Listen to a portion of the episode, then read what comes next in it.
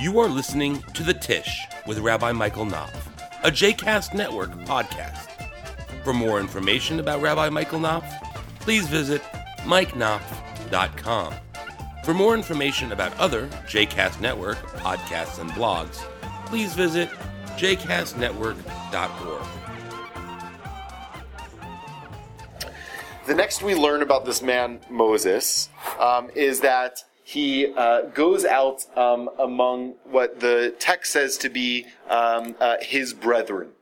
Right? So that's another indication to me that Moses knew uh, who he was um, and who his relatives were. Um, it could be, as it's often taken to be, that that's just the omniscient narrator saying um, something that we know but that Moses doesn't yet know. So he's going to look at his brothers and sisters uh, working out, uh, building pyramids, but he doesn't know that they're his brothers and sisters. We just do. Um, I, I think that that's unlikely. I think that what the text is saying is that he goes out specifically to see what his brothers and sisters are doing uh, that he's not.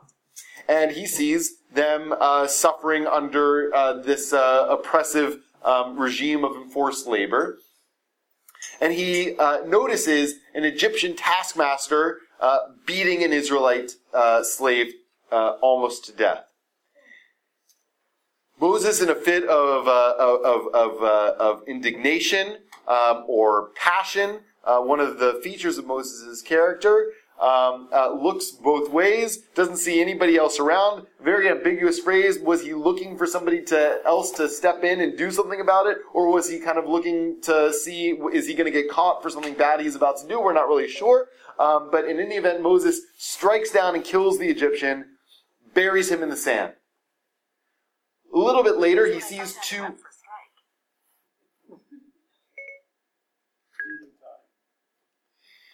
Siri was weighing in on the story. Okay, so um, um, so uh, um, a little bit later, Moses goes back out and sees now not an Egyptian beating up on an Israelite, but two Israelites, two Hebrews that are in a heated debate. And he goes out and he tries to stop the debate, and the Israelites say to him, who made you master over us, right? You're not, you're not our leader. You're not uh, part of our people. You are, um, you may see yourself as a Hebrew, but to us, you're an outsider. You grew up in Pharaoh's palace. You're, you have nothing to do with us.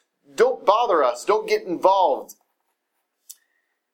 And then he, they say something to him that is alarming. They say, Would you mean to kill us as you killed that Egyptian? And at that moment, Moses says to himself, People know that I committed this murder, and it's going to get back to me. So Moses runs away. He runs away to the wilderness, he runs away to uh, the land of Midian. He finds himself um, in, uh, the, uh, um, in the village of the chief priest of Midian, a man named Jethro, a man named Yitro.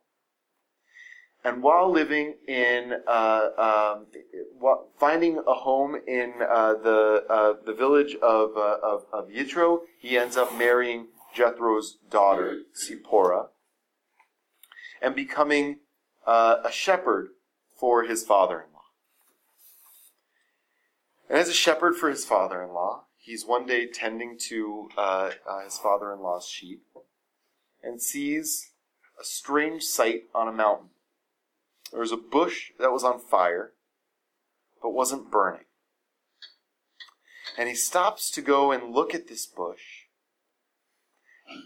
which is in itself, um, you know, an interesting dimension of the story when you think about what does it mean to be Jewish? What do we learn about Judaism from this story? You know, in part, think about this for a second. How carefully does one have to look at a bush on fire before one realizes that it's not burning up? It's not an immediate, immediately recognizable thing. And there are brush fires in the wilderness all the time. Right? Moses has to um, deliberately and with curiosity and intrigue go up to this bush and study it and examine it.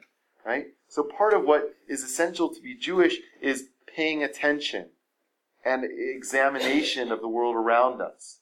Right? And that's what Moses uh, um, exemplifies and, and, shows there. Well, as we know, it's a, a miraculous thing that's, uh, that's taking place at that uh, bush. And Moses is instructed to uh, take off his shoes, for he's standing on holy ground. And God speaks to Moses from uh, this bush and says that uh, I am the God of your ancestors, and my people, your people, um, have been suffering for too long under the weight of uh, uh, Pharaoh's oppression in Egypt. And I've decided that now is the time to come and redeem them. And I want you to be my voice to Pharaoh in securing the release of the Israelites. Moses is a reluctant leader. He argues with God several times in that encounter, trying to persuade God that he's not the right man for the mission. If we think about this for a moment, there's a, another dimension. Right? What does it mean to, uh, to, to be Jewish? What do we learn about being Jewish from this story? Right? There's a dimension of Moses, um, about Moses' humility. That's supposed to be an emblematic characteristic um, that I think is key here. And also, um, that going back to what does it mean to be Yisrael, right? What does it mean to be uh, the people of Israel, right? We're people who fight with God, right? We don't just take God's word for it, right? We're not a people that God says, go and do this, and we're like, okay, sure, no problem, right? That's not, that's actually not the Jewish way. The Jewish way is to engage in that dialectic. Say, um, are you sure you're right about this, God? Because maybe God is wrong. Maybe God is wrong. We see that with Abraham too, right? Abraham argues with God about whether or not God should destroy Sodom. So that's, a, I think, a, um, a, a, a, worthy ideal that gets uh, brought out from this uh, from this narrative. Eventually, uh, Moses acquiesces um, for two reasons. One, God says that there's going to be um, uh, signs that Moses can give that are proof to Pharaoh that God has sent him. And more than that, Moses' brother Aaron, who apparently has a more of a capacity uh, uh, for oratory than Moses does, will be uh, uh able to accompany Moses and be Moses' mouthpiece. So Moses. Right. So the, the, it's an interesting uh, um, uh, term that the that the Bible uses. Um, it says that Moses is aral svatayim, uh, which means he's of uncircumcised lips. It's a sort of colorful phrase. We're not exactly sure what that means. He had some kind of speech impediment, uh, most likely, um, whether it was a lisp or whether he actually like couldn't open his mouth. Um, that's the sense that I get of uncircumcised lips is that like he's you know like he spoke like this. Um, so I don't know, but he had some kind of. Uh, what's that? Also not. Also not in the movies, right? He was not Charlton Heston, you know, with a with a great booming voice, right? That that seems clear. Maybe he eventually was, but he wasn't then. Where did Aaron come from? Where did Aaron come from? Yeah, he just appears. in the story, he basically just appears. Yes. Um, now, when uh, um, when you know Hollywood does the story, they, they they don't like you know people just sort of appearing out of nowhere, so they give you know Aaron more context and backstory. Um, but we don't really. Aaron just kind of appears, um, and we don't even really know at first when when the text says that uh, he's Moses' brother. Um, it's unclear if the text really meant that in the literal sense of the word, right? That he's your brother, or maybe he meant it, you know, sort of colloquially, right? You know, he's he's one of your brethren, right? He's another Hebrew. Um, a later genealogy, uh, a, a, chapter or two later in Exodus, then goes back and says, no, Aaron is actually actually Moses' brother, along with Miriam, who's who's their sister. So Moses goes to Pharaoh, right? And uh, we sort of know how this uh, story plays out. He goes to uh, old Pharaoh and says, let my people go. Very good, right? Um, Pharaoh uh, refuses, uh, Moses uh, starts uh, uh, trying to give proof that he was actually sent by God. Uh, Pharaoh is able to uh, replicate all of Moses' proofs um, through his magicians. So first Moses throws down his staff, it becomes a snake. Pharaoh is like, "That's no big deal. I have I'll have my magicians throw down their staffs, and they'll make a snake too." They did that. Um, then Moses uh, turns all the uh, water in Egypt into blood. Pharaoh is not so impressed by that, even though it's uh, sort of devastating for his uh, population, because his magicians are also able to uh, replicate uh, the the, um, the the the sign.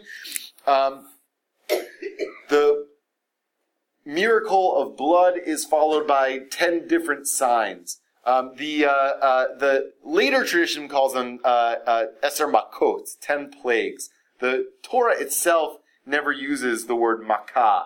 It, uh, it it really refers to them as as uh, Otot and Moftim, um, which are signs and wonders. Right. So these are these are in part uh, plagues in the sense that they're meant to be punishments for Pharaoh in Egypt, but more than that, they're meant to be proofs to Pharaoh that God is uh, the supreme power. Right. So uh, that's part of why it's not a, an unclever uh, title for this new movie, Exodus: Gods and Kings, because uh, Pharaoh in ancient Egypt um, uh, may be considered himself, but certainly was considered by his society to not um, not metaphorically, but really be a god, right?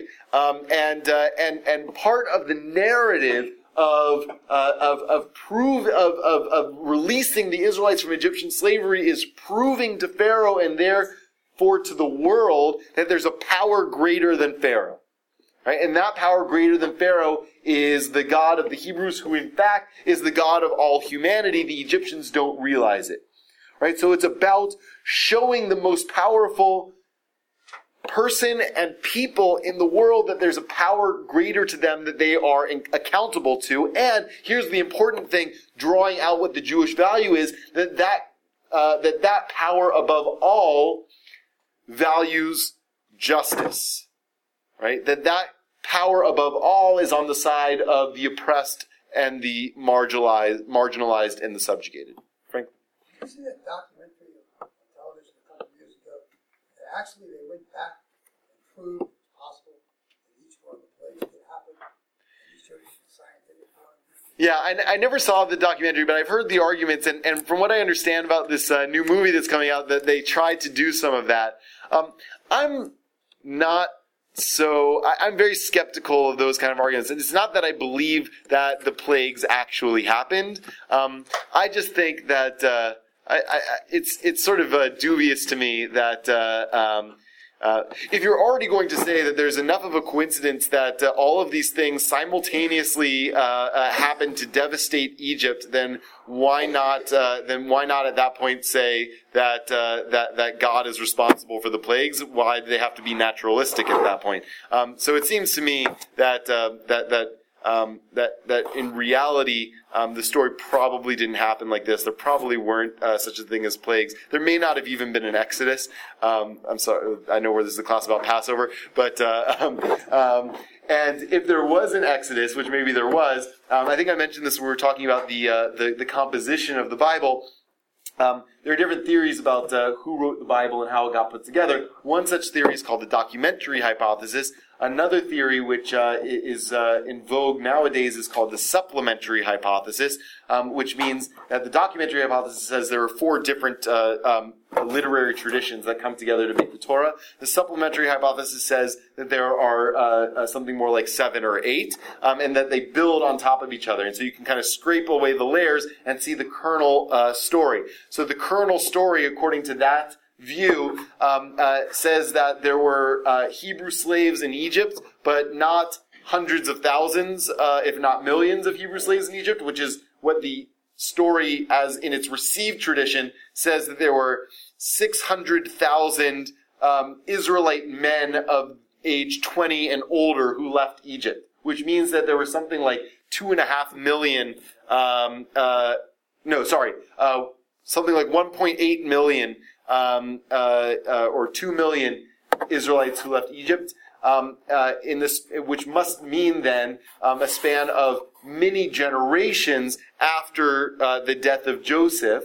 Um, but there are other facts in the text that are somewhat contradictory to that narrative. So if that's the case, then how could Moses' mother be the daughter of Levi, who was Joseph's brother? Right? So that would have been um, uh, uh, Joseph's niece is Moses' mother, right? And if that's the case, it seems uh, uh, unlikely that there could have been, um, by that point, in just two generations, um, a population boom from 70 to 2 million. So there, there's some things that are somewhat unbelievable about the story and its received tradition. So the, the supplementary hypothesis suggests that maybe um, if there was uh, um, a, a, a, population of Hebrews living in Egypt, that there were maybe several hundred, um, and uh, and that uh, that they were oppressed by Pharaoh, that there were um, plagues, but uh, but uh, but probably not the more um, obviously supernatural ones, right? So, um, you know, the death of the firstborn, as an example, or um, uh, uh, water turning to blood, uh, but maybe like uh, lice and vermin and locusts and things like that, um, which um, probably plagued Egypt and places like that uh, fairly frequently. Um, may have been um, events that happened around the same time. Anyway, so yeah, I mean, I, you know, I, I hear uh, uh, uh, arguments like that from time to time, and you know, um, uh, um, I, I, can't I can't prove that they're not you know right. It's I just I'm skeptical about it. Um, uh, so, um, okay, um, so there is. Uh, there are ten of these signs, ten of these plagues that happen, and uh, and and and after each one, um, Moses reapproaches Pharaoh and says, Let my people go. Um, and after each one, uh, Pharaoh uh, ultimately says no. Later on, he starts to uh, say yes because he's unable to take the plagues, but the, as the text says, his heart becomes hardened. Um, he becomes stubborn, recalcitrant, um, and changes his mind after each one, each time, even when he says, Yes, I'll let the people go um, culminating ultimately in um, this final devastating plague that God is going to bring on the Egyptians, which is uh, the, the death of all firstborn um, in Egypt. In preparation for that plague, um, which is an interesting feature of the story that um, a God who's bringing these plagues on uh, the Egyptians and sparing um, the Israelites from them, it seems like, for the most part. Um, in the case of the tenth plague, God is apparently not inclined to deliberately spare the Israelites. Instead, he has the Israelites take their own salvation into their own hands. So if you want to be spared from this plague, you need to participate in a ritual. You're going to, uh, each family, slaughter a lamb, Smear the blood of the lamb on your doorposts, so that when I come down to Egypt to kill all the firstborn, I will uh, be able to skip over your houses um, and uh, and and only affect the Egyptians' houses. That is, of course, where the term Pesach comes from, which is the Hebrew word for Passover. And Pesach is what lambs do; they skip around. They piseach, they, they hop around. Um, possibly an indication that the idea of Passover, the festival of Passover, maybe even predated this story um, and was a, uh, um, a, a, springtime, you know, um, lamb festival of some sort. Um, but uh, but in any event, so the way the story is told is that uh, the Israelites are, are to slaughter a lamb, smear it on their doorpost so that uh, to serve as a sign uh, that uh, or, or, something to ward off God as God passes through Egypt to kill um, all the firstborn. The additional thing that they're supposed to do um, is gather together uh, as a uh, as a, a, family and have a ritual feast consisting primarily of this lamb, um, and they're supposed to eat it with um, with two food items. The first is called uh, maror which are bitter herbs. And the second is called matzah, uh, which means unleavened bread. Um, the symbolism seeming to be that uh, this is a moment not only of liberation, but carrying with you the taste of slavery into liberation, right? Which is, I think, a key feature of the story of Passover and why it's a quintessential, an essential Jewish story. Because we don't only celebrate the fact that we're free, we also remember simultaneously the fact that we were an oppressed people, right? So as to never let go of the experience of oppression, I think, and I'm not alone in this, um, to, uh, to, to constantly be able to empathize with others around the world who are similarly oppressed. We never lose that taste of oppression because by doing so, we would loot what? I have maintained for many years that the cradle of the civil rights movement is Passover. Yeah, And uh, like Roger Dangerfield, we don't get no respect. we don't get no respect. The Yeah. heroes of the civil rights movement large part Jewish, glorious Jewish financiers. Uh, yes, and uh, and and and, and uh, we, you know, it's it's a tricky thing. We don't get the credit for it that we that we should. Although, um, as Jews, I think we tend to pat ourselves on the back for it, uh, maybe more than we ought to, right? So um, we do that, I think, in part because we want to get the respect that we're not getting.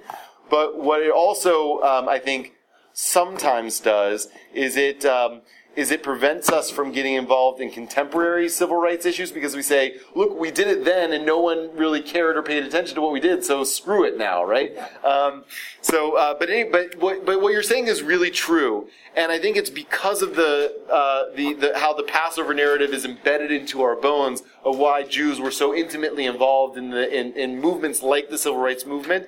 Um, and it was self-conscious. Um, uh, so the, the leaders of the civil rights movement drew upon the narrative of the, of the Exodus all the time, right? Um, in in, uh, in in, uh, in in framing their argument um, and in, uh, in in crafting the narrative of why um, uh, uh, black people in America deserve to be equal under the law and and enjoy the same freedoms as everybody else. Um, so if you look in your um, student guide, whatever this thing is called, um, uh, in the uh, section for today's class. On um, on page seven, um, there's this great quote from uh, uh, Michael Walzer, who's a contemporary writer or professor. And he says, this is on page seven of that uh, section. We still believe, or many of us do, what the Exodus first taught, or what it has been commonly taken to teach, about the meaning and possibility of politics and about its proper form. That wherever you are, it's probably Egypt. There is a better place, a world more attractive, a promised land. And the only way to this promised land is through the wilderness. There is no way to get there except by joining together and marching. Right? And virtually every uh, um, um, uh, uh, movement for social change in world history has drawn on the story of the Exodus for uh, for that narrative, right? This is a it's not only an essential Jewish story; it's an essential human story, right? That we're that we're that we're all living in a place that's worse than the place that we want to live in, and uh, and um, uh, uh, there is a better place to get to. We just need to move there together. Um, so after the plague of uh, uh, the killing of the firstborn, uh, Pharaoh uh, lets the uh, uh, reluctantly lets the Israelites go from Egypt. Um, the Israelites on their way from Egypt, um, depending on which version of the story you're paying attention to in Exodus, um, either despoil the Egyptians of all their property and take everything with them as they leave Egypt, or the Egyptians um, uh, uh, uh, graciously and generously give all of their property to the uh, Israelites as uh, they leave Egypt. But nevertheless, the uh, Israelites don't leave Egypt uh, empty-handed, um, and they march off into the wilderness on the way to the promised land. As they march into the wilderness, Pharaoh once again has a change of heart, sends his entire army of charioteers charging after the Israelites toward the wilderness. The Israelites find themselves trapped between uh, the Sea of Reeds and, and Pharaoh's charging army. Uh, Moses cries out to God. Um, God tells Moses, Don't cry out to me, just go into the water and hold up your staff, and great things will happen. Moses goes into the water, holds up his staff, the sea splits, the Israelites cross through on uh, dry land. Pharaoh's army charges into the uh, ocean after them. The sea comes crashing back down on Pharaoh's army, drowning uh, every last one of them, maybe or maybe not, including Pharaoh. The text is a little bit ambiguous, um, and allowing the Israelites to pass through uh, safely on the other side on their way to the promised land. The. Pharaoh lived through it in the movie, yeah.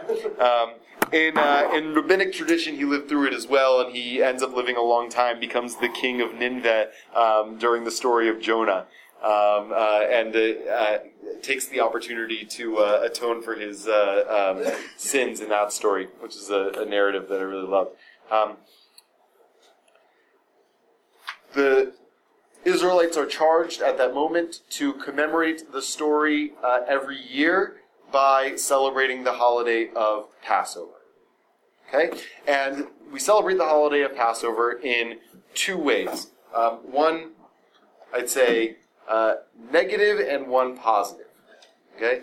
The negative way, which we're going to have to uh, cover just very quickly here, um, is to not eat any chametz.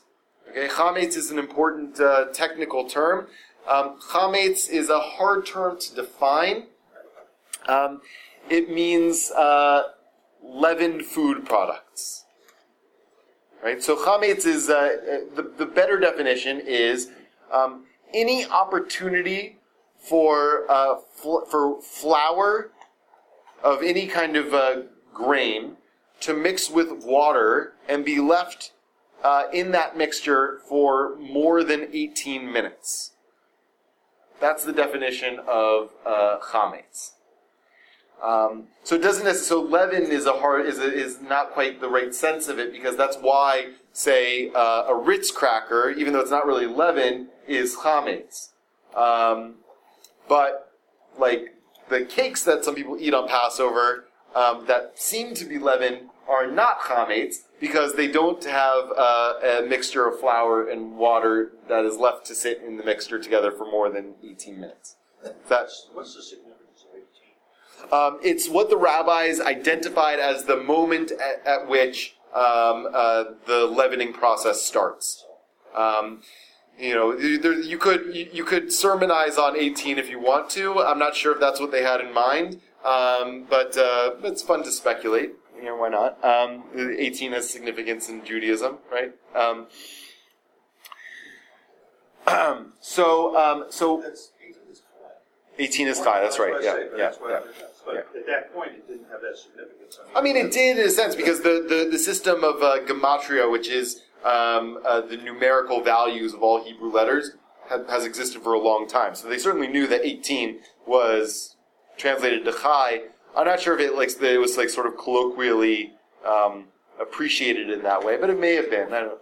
I, I don't think that that's really the reason. I think that they actually conducted the experiments. um, uh, they were they were pretty sensitive, uh, um, you know, proto scientists, the rabbis from time to time, and, and so they would do things like that. Um, so what does that mean? So it means so th- there are um, a, a, a handful of related prohibitions regarding chametz on Passover. Okay, you're not allowed to eat chametz, obviously, right? So I can't uh, eat a loaf of, I can't eat a piece of bread on Passover.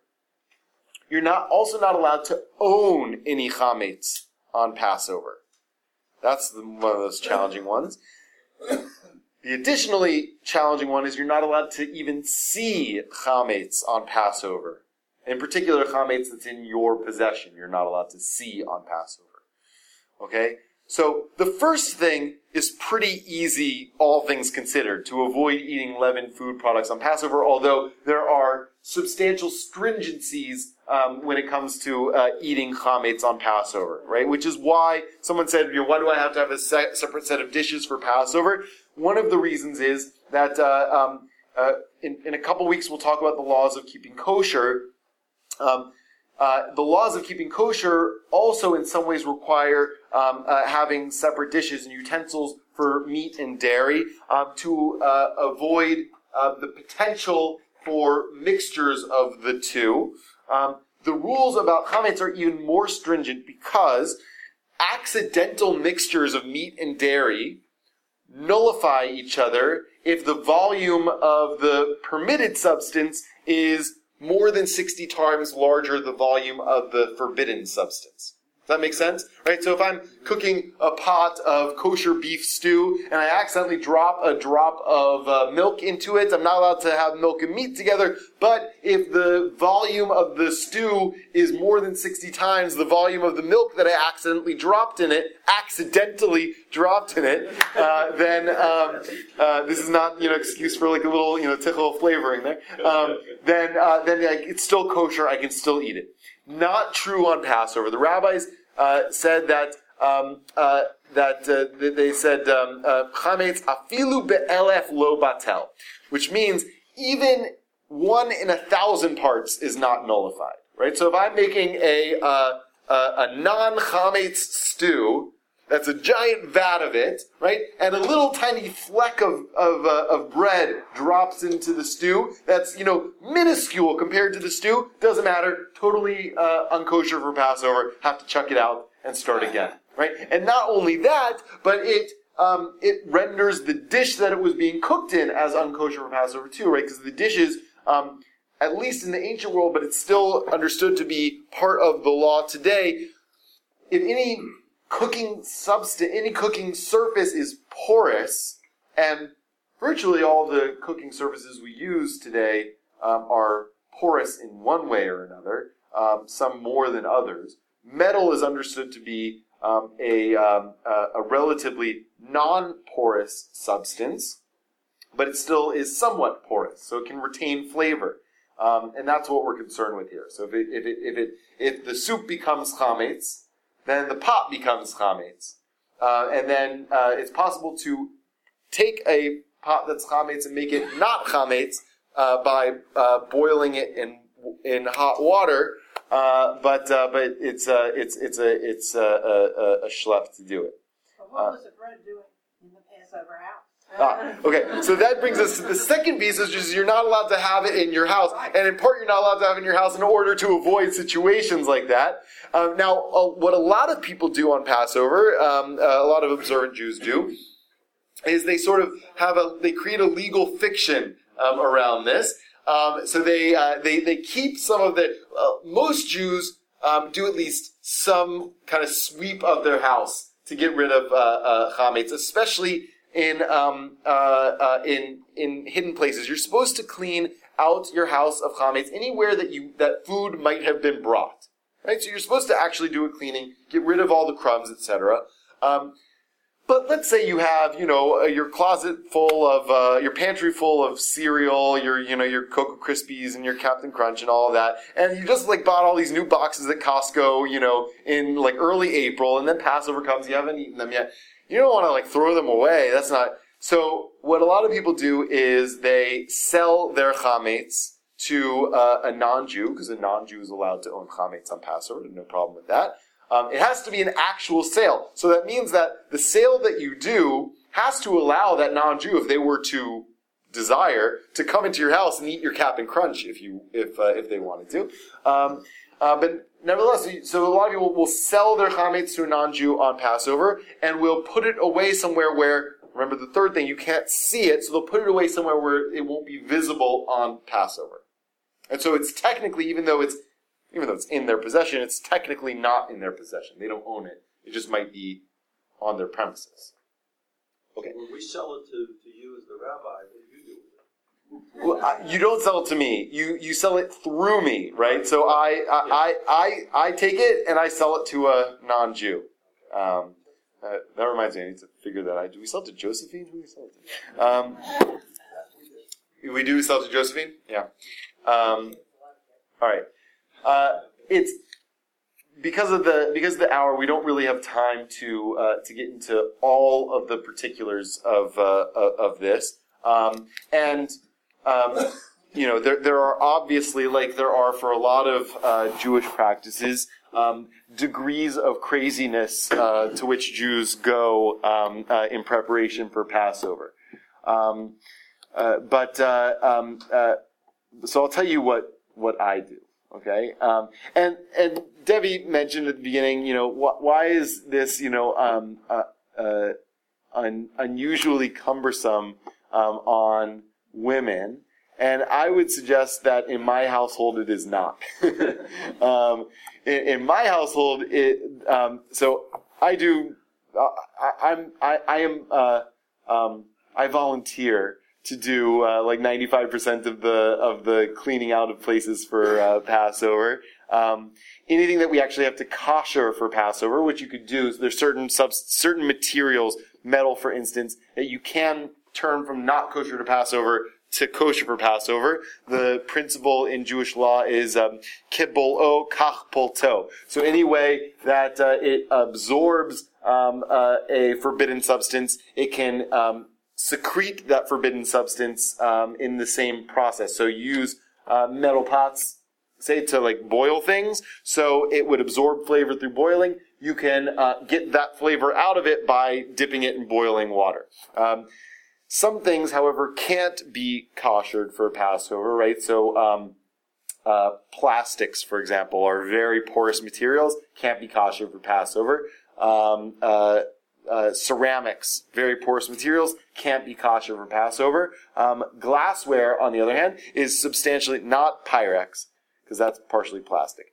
Glassware um, is less porous than metal, so it's actually much easier to kosher for Passover than, than even metal is.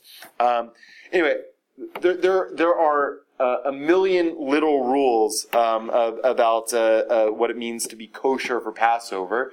Um, and what I'll suggest is um, if you um, go online and look for um, Rabbinical Assembly Pesach Guide, each year the Organization of Conservative Rabbis puts out a guide to um, what foods are kosher and not kosher for Passover, and how to make your kitchen kosher for Passover. Um, and I think it's a it's a very well laid out guide and not a crazy guide by and large. You can find crazy guides out there um, that tell you things um, uh, uh, that uh, tell you things aren't kosher for Passover that really are kosher for Passover. Um, but uh, but you know, the people go to uh, great lengths to be stringent on Passover because of that principle. Um, unlike kashrut in general, um, even a little bit um, spoils the whole bunch right, of of chametz. Now, one other thing that someone asked at the beginning that we we need to make mention of, um, which is. Peanut butter. Who said who has peanut butter? Okay, so uh, so I'm going to expand that a little bit. There's a category of foods called kitniot, which is the Hebrew word for legumes, um, and kitniot um, uh, uh, have been banned on Passover. Um, for Ashkenazi Jews, remember we talked about different um, ethnicities of Jews been banned on Passover for Ashkenazi Jews um, uh, since the Middle Ages. Kitniot, in that context, um, was uh, likely referred to things like rice and beans, um, and uh, and and were forbidden uh, for two reasons, most likely.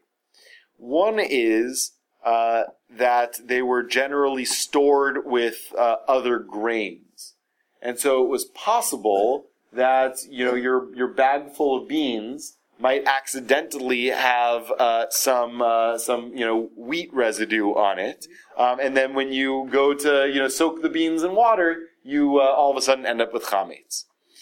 The other reason, possibly, is that these were substances that people uh, tended to grind up and make breads out of, um, and so it got to be confusing.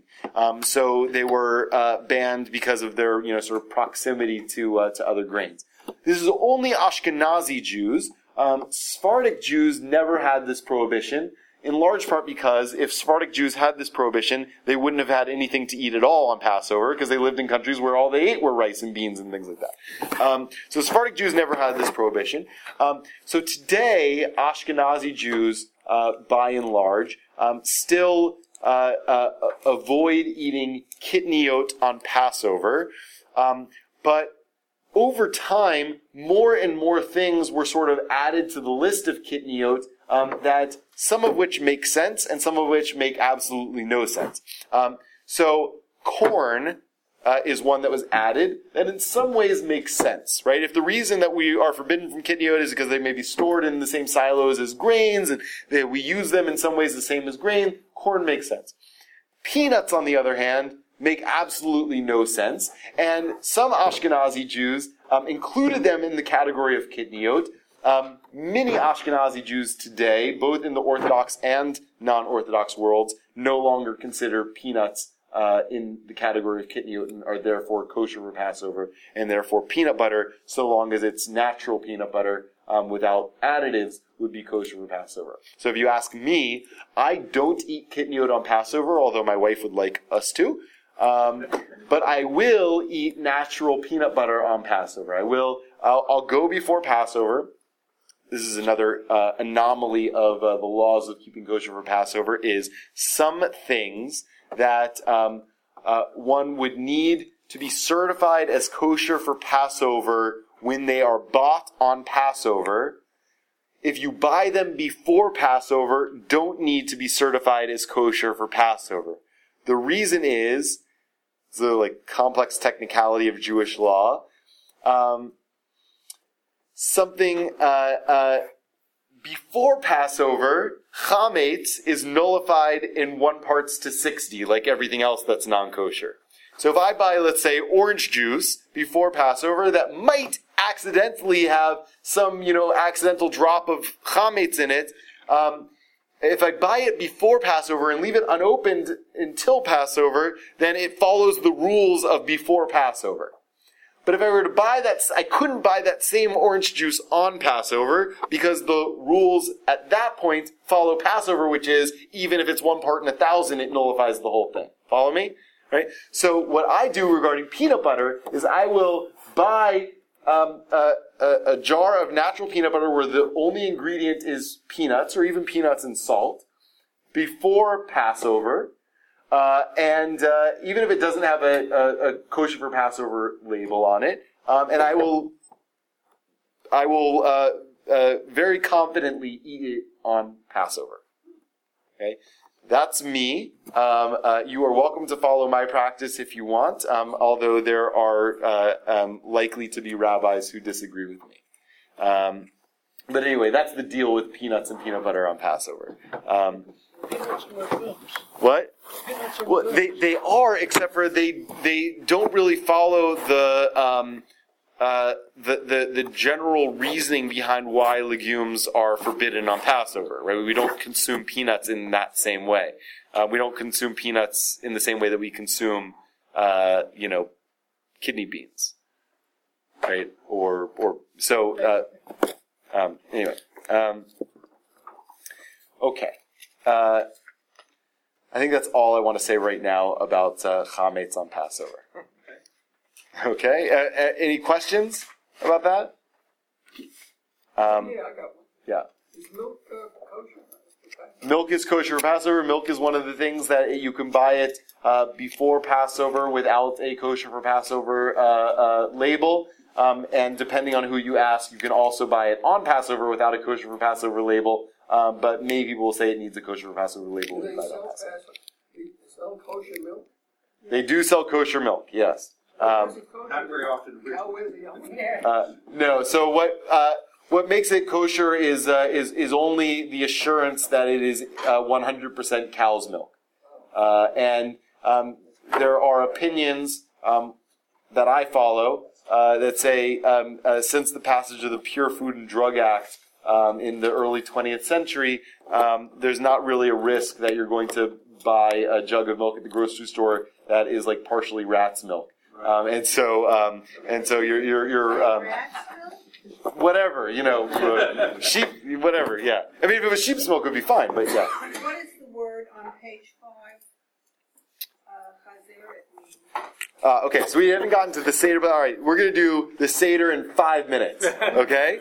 So, um, so the so that's so that's sort of the, the negative dimension of, of Passover. The um, the the positive dimension of Passover, the, the major ritual of uh, of Passover is the Seder. Seder means order, um, and uh, and it's called that because um, it's not just a meal that takes place on the first night of Passover, or if you're in the diaspora, the first two nights of Passover, because if you remember from the class you did on the Jewish holidays, in the diaspora we add a day onto most biblical holidays um, because of reasons I don't want to get into at the moment, right? So, um, uh, but someone asked, why do we have two seders? Um, it's because um, we uh, aren't positive which night is really the first night. So we're doing it both nights just to be safe. That's what we're doing, uh, and uh, and it's not just a meal. It's um, I like this terminology. My teacher Ron Wolfson calls it um, a talk feast. Okay, so it's it's in part the point is to have a festive meal, but it's also to um, to retell the story of the Exodus, in, in, a, sen- in a sense, to to live, to embody, um, to imbibe the story of the Exodus. Um, that uh, phrase "talk feast" uh, that I mentioned um, from Ron Wolfson. Um, this is a great book uh, for beginners and Passover experts alike. Um, how to uh, enhance your seders and your Passover um, by Ron Wolfson. It's really great. So I'm going to pass it around. You can take a look at it. Another great resource for you to see. Um, so the Seder is a is a talk feast. It's an attempt to uh, to to to ritualize a telling of the Passover story, following this idea that's embedded. So it's uh, we use the text that we use for it is this book that you that you have in front of you or in piles in front of you called the Haggadah. Haggadah is the Hebrew word for telling, right? And so that's why we that's why it's the book we use. It's a it's a book of the telling of the story of Passover, um, but it's a strange telling. We don't tell a narrative in the same way that I just did a few minutes ago. We tell it through a series of uh, openings for questions, which is why I opened the class with an invitation to questions, um, an opening for questions, um, and, uh, and and symbols, um, uh, and um, attempts to uh, um, personalize and internalize the messages and themes and narratives of Passover. What the Haggadah says, this is I think this the, the, the, the essential piece of it is Bechol dor vador chayav adam lirot et atzmo ki'ilu hu which means in each and every generation, a person is obligated to see him or herself um, as if uh, he or she had uh, personally left Egypt. And so the experience of the Seder is meant to sort of walk us through um, the the process of redemption, right? And uh, and you start the Seder uh, uh, using the symbols of um, of, of poverty and oppression. So the the um, one of the major um, uh, tangible edible symbols of the Seder is matzah, which is bread that has no chametz, right? Um, uh, which is uh, um, interestingly, alternately, uh, uh, the bread of poverty, um, the bread that our ancestors ate when they were slaves in Egypt, but also in some ways the bread of liberation, because this is what our ancestors, according to the tradition, cooked when they left Egypt because they needed to do so in a hurry. Um, so you'll see that I have uh, three matzahs here. I have matzahs around the table. You can sample some matzah. We won't go through the whole seder and do it, but that's one of the early parts of the of the seder itself is to uh, uh, ritualize the uh, uh, the notion that uh, matzah symbolizes an aspect of the slave experience. Um, we um, we do kiddush over a cup of wine. We actually are supposed to have four cups of wine at the Seder, um, uh, which uh, symbolize there are uh, four terms for redemption used in the Bible. Um, and so we drink a cup of wine uh, to symbolize each of those different aspects of redemption.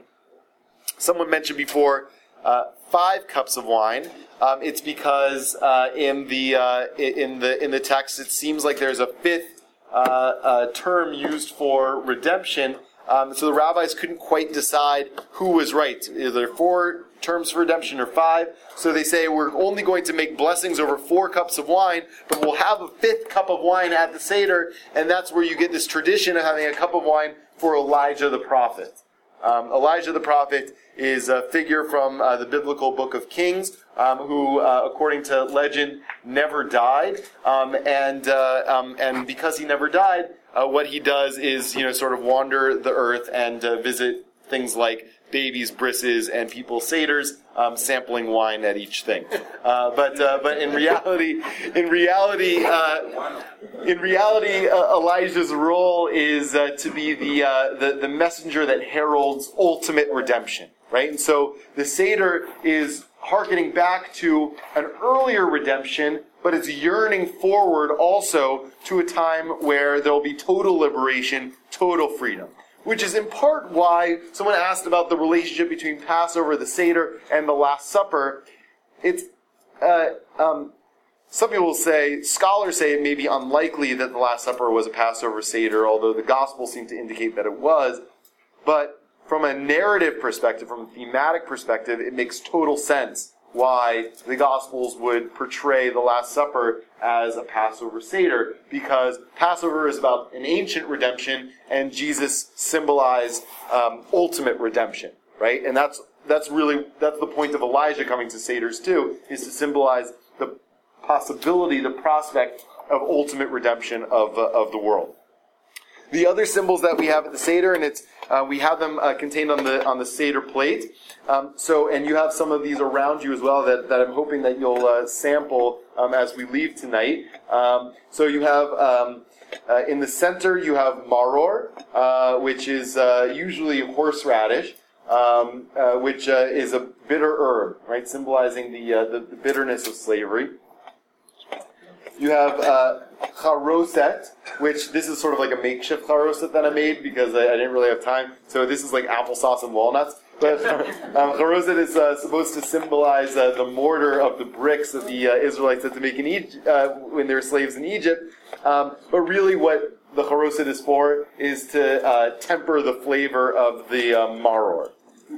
The chazeret, which you have, uh, which we have on the seder plate, is an interesting thing. Um, there's a dispute um, about um, about what is supposed to be the right um, uh, plant to make the bitter herb. Um, so some people say it's horseradish. Some people say it's like a bitter leaf. Um, so we have both traditions on the uh, seder plate.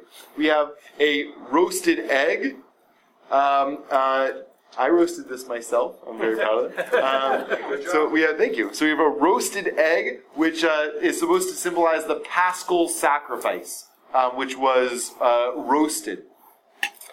You have a, uh, a, a, shank bone, um, courtesy of Josephine, um, uh, that um, uh, is that symbolizes um, God's outstretched arm uh, that uh, that led the liberation of the Israelites one of the curiosities of the Seder and of, and by the way, the thing that you pass around the foods, by the way, um, so that you have, we usually um, um, take the matzah. Uh, well, well, there are two things that you do. You eat the maror plain with the charoset, and then the other thing that we do is eat the uh, we eat a sandwich of it. So we eat uh, matzah with the maror and charoset together in you know um, the the world's first sandwich, but maybe the world's worst sandwich. So. Um, um, I have so I have I just like uh, we're, we're, running out of time, but I um, uh, um, uh, I have um, uh, Sephardi friends who have a tradition of uh, serving serving lamb at their Passover Seder, and what they do is uh, they really make a good sandwich there. They take the lamb on the matzah with the with the maror and the and the charoset and like that's the sandwich. And I have to tell you, if you have an opportunity to have a sandwich like that at your seder, okay. Um, and uh, uh, so, what I was about to say about the shank bone, uh, symbolizing God's outstretched arm, one of the curiosities of the Passover Seder is that there's a major character from the story of the Exodus that is never mentioned once in the Passover Seder. Who's the major character that's never mentioned? Moses. Look through the Passover Haggadah, a traditional Haggadah, Moses is never mentioned in the Haggadah, right? Because the story, as it's told in this telling, um, uh, emphasizes God's role in redemption and downplays uh, humanity's role in redemption. And then the last thing that, that you have on the Seder plate, one of the central symbols here is uh, karpas, um, which is a, a green vegetable um, that, uh, that that symbolizes the um, uh, the the springtime nature of uh, of the holiday. We usually dip it in salt water um, to symbolize the uh, the tears of the um, Israelites. But the truth of the matter is, and it, as you look in the Ron Wolfson book, what you'll see is um, that the point of karpas, which happens at the beginning of the seder, is I think really uh, even though you know uh, it doesn't happen in a lot of seders, it should happen at yours. This is to have an appetizer at the beginning of seder. So when you have karpas, like serve like a crudite of vegetables, so people aren't asking for the whole thing. When do we eat? Because they'll already be eaten, they'll be okay. Um, so uh, and you dip it in salt water because it's delicious. Okay, so um, not only because it's tears. So that's uh, that's a karpas. Okay. Um, uh, really quickly, any questions about the seder? Uh, oh, that is uh, probably mixed with uh, to make it red is probably like beet, beets or something like beet juice. Yeah. Beet juice. So if you like, before you leave tonight, you're happy. Uh, I'm happy for you to look through. There are a million different Haggadahs out there, and so therefore there's a million different possibilities for the Seder. And I also just want to share with you, uh, as a as an act of self promotion, um, uh, a, a, great little volume um, uh, to add like depth and meaning to the holiday of Passover that was put out last year, edited by um, our Rabbi Emeritus's son, Menachem Creditor, um, uh, about with different essays from different rabbis about uh, Passover, uh, myself included in the volume. So uh, you can get it on Amazon. Oh, please, no, uh, hold your applause. Uh, wait till you read it. Wait till you read it, right. Uh, but anyway, you can go, go, on Amazon. You can see this slavery, freedom, and everything in between. Um, so it's a, a, nice way to, to enhance your Passover celebrations. We are out of time. Thank you very much.